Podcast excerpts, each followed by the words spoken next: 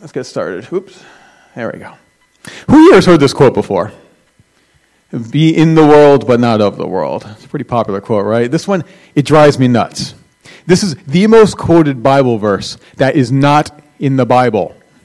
It's, you will not find this phrase, be in the world, but not of the world, anywhere in the Bible. It's not there. Yeshua didn't say this. This is a, this is a, a Billy Graham quote.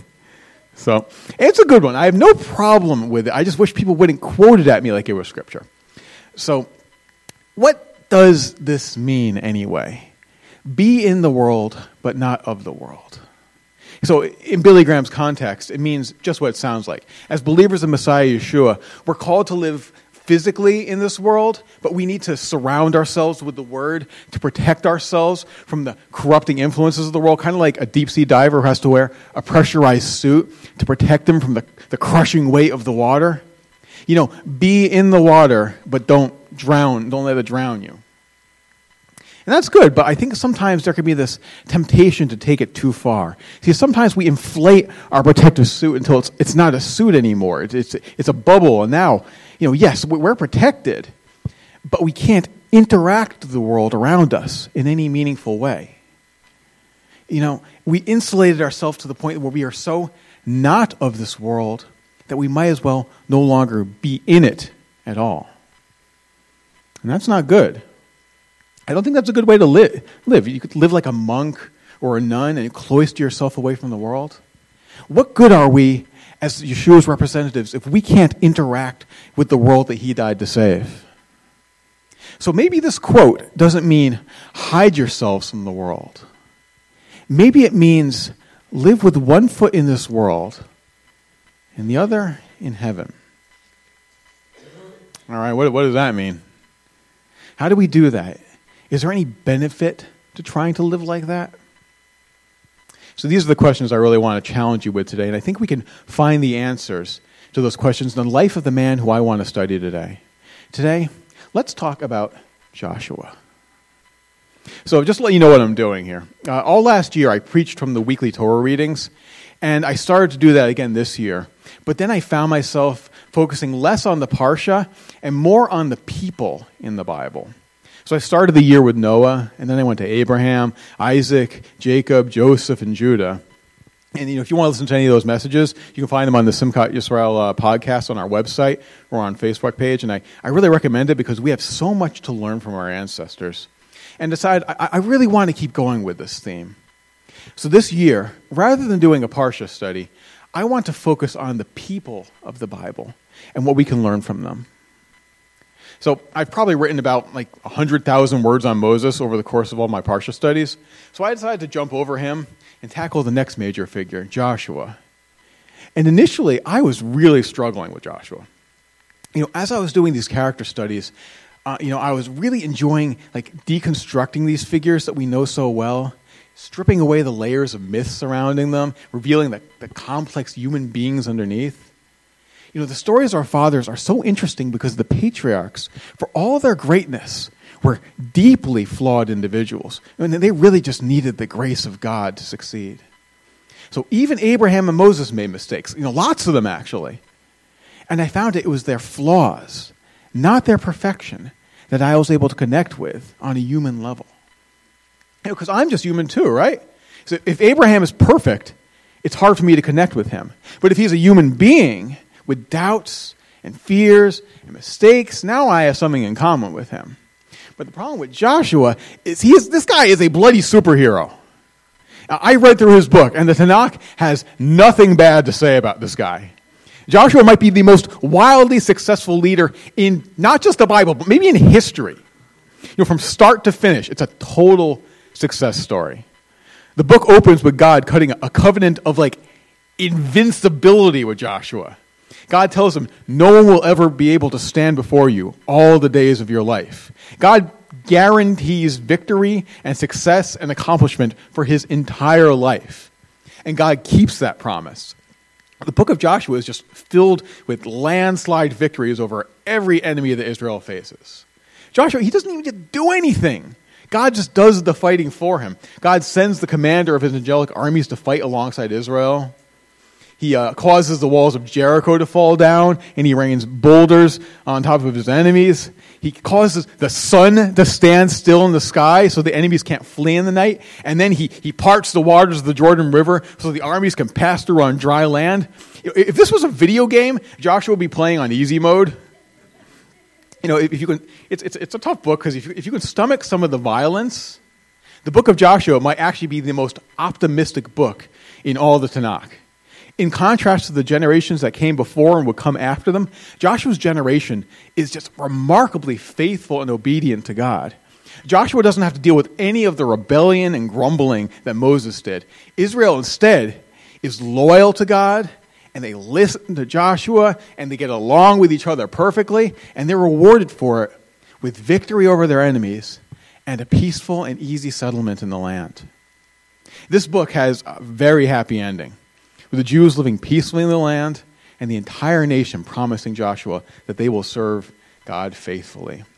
This guy is a superhero. He's perfect. The whole book, Joshua never makes a single mistake. He has no flaws, no faults, no failings, nothing for me to pick apart. Oh, man. Or does he? I see, Joshua may be a superhero, but all superheroes have origins. You know, Spider Man, you know, he may be able to, you know, sling webs and climb walls, but before he was bitten by a radioactive spider, he was just like this skinny nerd. But, you know, Captain America, he may have single handedly won World War II, but before he was given the super soldier serum and the cool shield, he was just like this skinny nerd. And the Hulk, he may be the world's strongest hero, but before he was caught in a gamma explosion, he was also a skinny nerd. Okay, I'm seeing a pattern here in Marvel Comics. Let me move on. So the point is, maybe Joshua wasn't always the superhero we see in his book. So today, I want to take a look back into Torah and look at Joshua before he was a mighty hero, back when he was still just like a skinny nerd learning how to be a leader. I want to dive into Joshua's origin story and see how his flaws and his weaknesses didn't hold him back, but instead transformed him into one of the greatest leaders in Jewish history. And maybe find out what it has to do with living with one foot in this world and one foot in heaven. So if you have your Bibles with you, we can open up to uh, Exodus 17 and meet Joshua for the first time. So, what do we know about Joshua? You know, initially, it's not very much. When we first meet Joshua, uh, Moses is commissioning him to lead a force of fighting men against the tribe of Amalek. And it's strange you read here.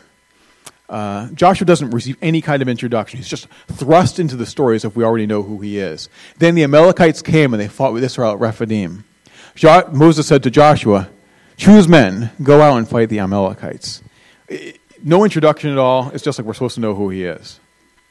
Now, much later on in the Bible, in the book of Chronicles, we find out that Joshua is the grandson of Elishama, who, if you know the book of Numbers, was the leader of the tribe of Ephraim.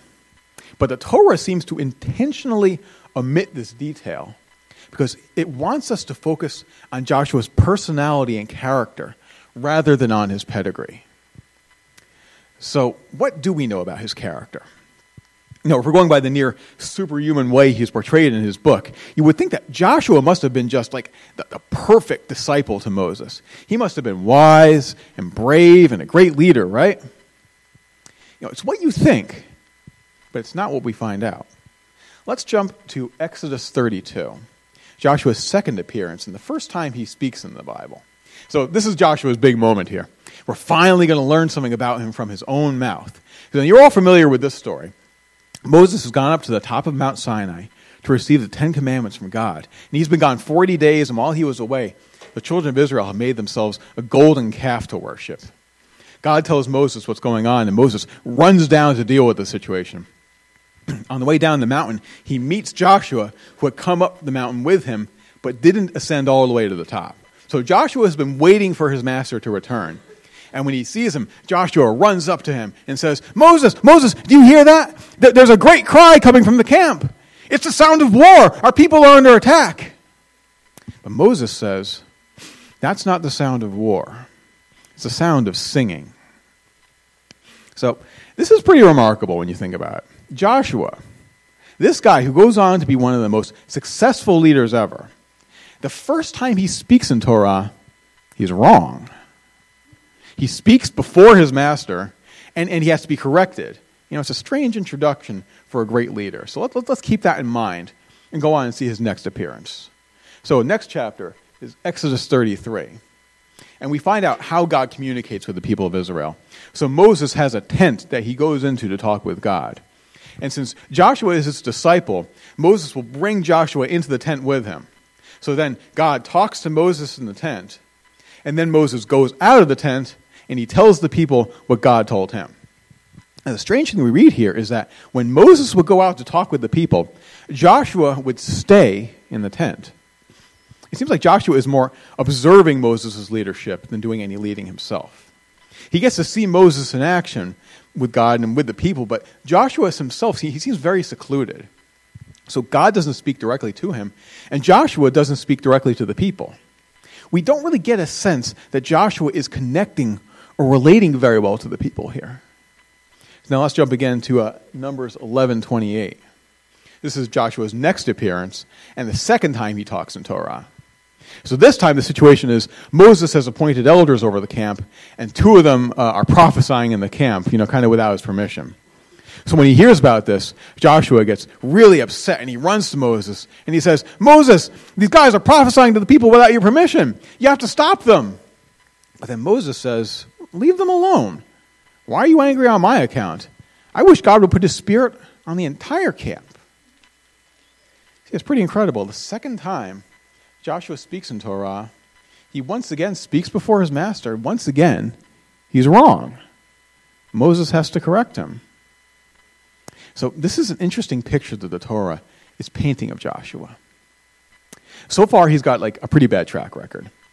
And the Midrash really picks up on it. In Kohelet Rabbah, the rabbis of the Talmud are worried that the man who will one day lead a nation of 600,000 people, who will be both a military and a religious leader, this guy can't distinguish between the sound of war and the sound of worship. They're concerned that Joshua isn't spending enough time amongst the people and he isn't relating to them well, and they're worried that he isn't spiritually mature enough for the job. And it just gets worse. So, Joshua's next and probably most famous appearance in Torah is the disastrous incident of the 12 spies and the bad report. So, Joshua is selected to be one of the 12 men who go into Canaan to spy out the land, along with his friend Caleb. But when they come back, the spies tell everyone that the Canaanites are too strong and they will stand no chance in a fight against them. So the people all start panicking. And then look what happens as, as the camp's going into panic here.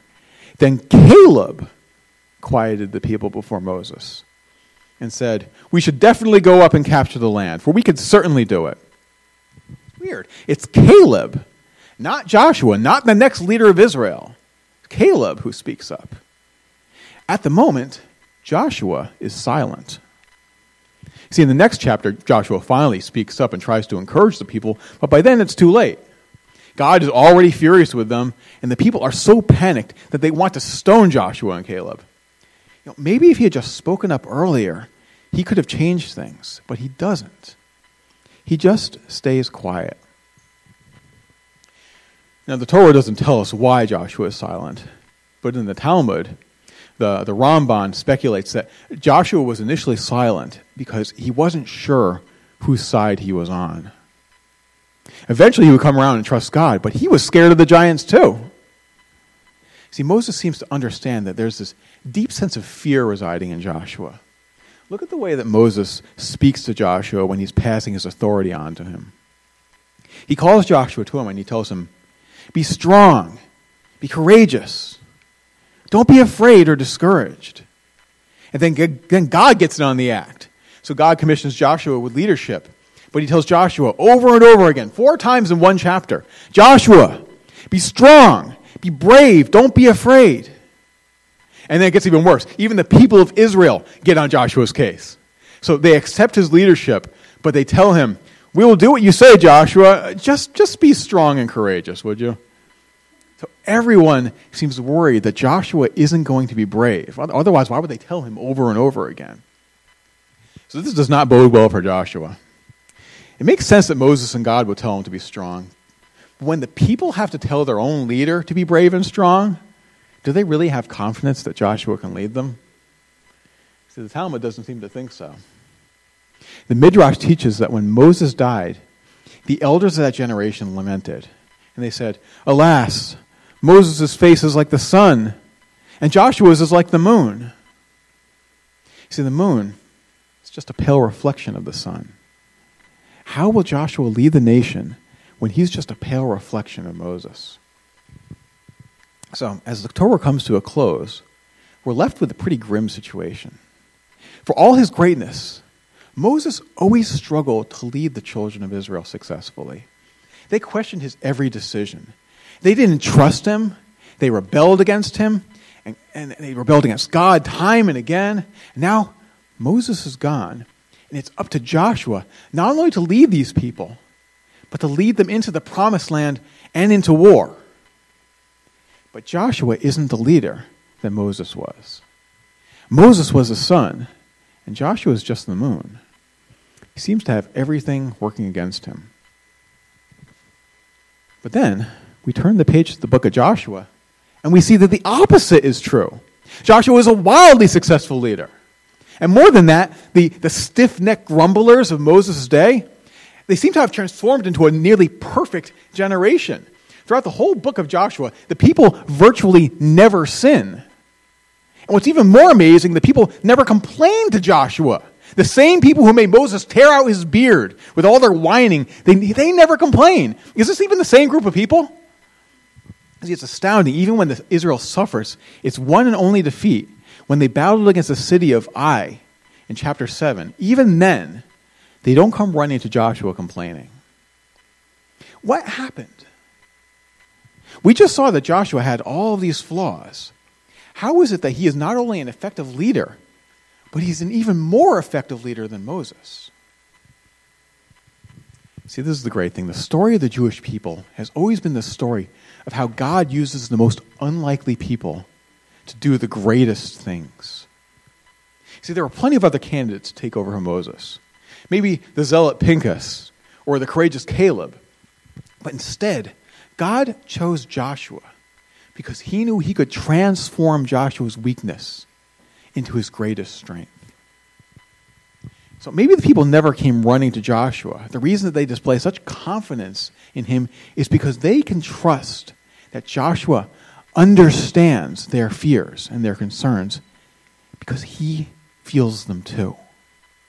Maybe Joshua was a great leader because he was a man who had one foot in the world and one foot in heaven. Let's, let's look back at the instance with the spies, and I'll show you what I mean there. When the spies bring back a bad report, Israel basically divides into two different factions. So Moses and Caleb are firmly on the side of taking the land.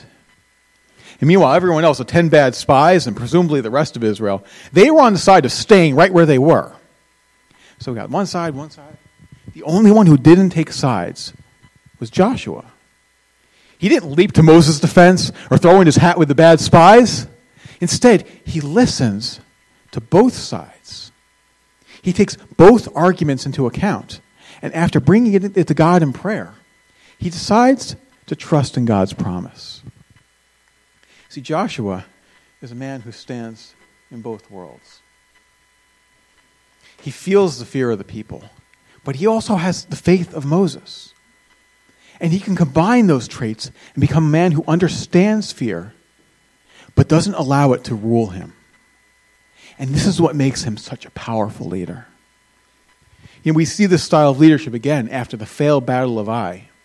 So this, the situation there was that one of the Israelites had sinned and he had taken something that belonged to God that he wasn't supposed to. And so God withdrew his favor from Israel. So Israel went into battle with the city of Ai and they, they lost badly in their first time. So when it's over, you think this would be the point where the people will come running to Joshua and say, Get us out of here. How are we ever going to beat the Canaanites if we can't beat one little city? But they don't get a chance to because Joshua beats them to it. Before they can even have a chance to grumble, Joshua is already on his face before God, asking for help. So let's look at this prayer. Joshua says, Alas, Adonai Elohim, why did you ever bring this people across the Jordan? Is it to deliver us into the hands of the Amorites? To destroy us? If only we had been content and dwelt beyond the Jordan. Okay, think about this. Does this sound familiar? Who does Joshua sound like here? He sounds a lot like the children of Israel after the spies, doesn't he? He's using the exact same words, and he expresses the same fears that they do when they're afraid. But then Joshua continues Oh, my Lord, what can I say now? Now that Israel has turned its back before its enemies. For when the Canaanites and all the inhabitants of the land hear of it, they will surround us and cut off our name from the earth. Then what will you do for your great name? So now, now who does Joshua sound like? See, now he sounds like Moses, pleading with God to remain with his people after they sinned. Joshua is a man who stands in both worlds. He understands both the people and Moses. He can sympathize with Israel, share in the anxiety and their concerns, but then he also has that same powerful faith as Moses. And he can bring those fears and he can lay them at God's feet. The children of Israel don't have to complain to Joshua because they know that he's worried about the same things that they are and he's taking care of them. They trust Joshua and they're willing to follow him because Joshua is one of them and they know that he has their back. When the Talmud says that Moses is the sun and Joshua is the moon, yes, that means Joshua is in some ways less than Moses. But the thing is, you can look at the moon, but you can't look at the sun. Joshua was accessible and relatable to the people in ways that Moses never was. See, Moses spoke to God face to face as a man talks to his friends. Moses' face shone so brightly that the people actually couldn't stand to look at him. He had to, he had to wear a veil when he was around them. So no wonder the people couldn't relate to him. Moses was a man who stood with both of his feet in heaven. The rest of Israel still had their feet all the way down on earth. But Joshua, he had one foot in heaven and the other down on earth. He had a powerful faith in God and a deep connection with his people because he understood and lived in both of those worlds. He was able to lead his people into God's promise. So, you know, this idea of Joshua having one foot on earth and the other in heaven, it isn't just my idea. It's confirmed in Scripture. So the book of Joshua spends a lot of time portraying Joshua as the new Moses, and there are striking similarities between their lives, but there are subtle differences. So we all know the story of Moses at the burning bush, right? When he approached, God told Moses, Come no closer. Take your sandals off your feet, for the place where you are standing is holy ground. Well, Joshua had a similar experience. One time before a battle, he encounters the commander of God's army, and the angel tells him, Take your sandal off your foot, for the place where you are standing is holy.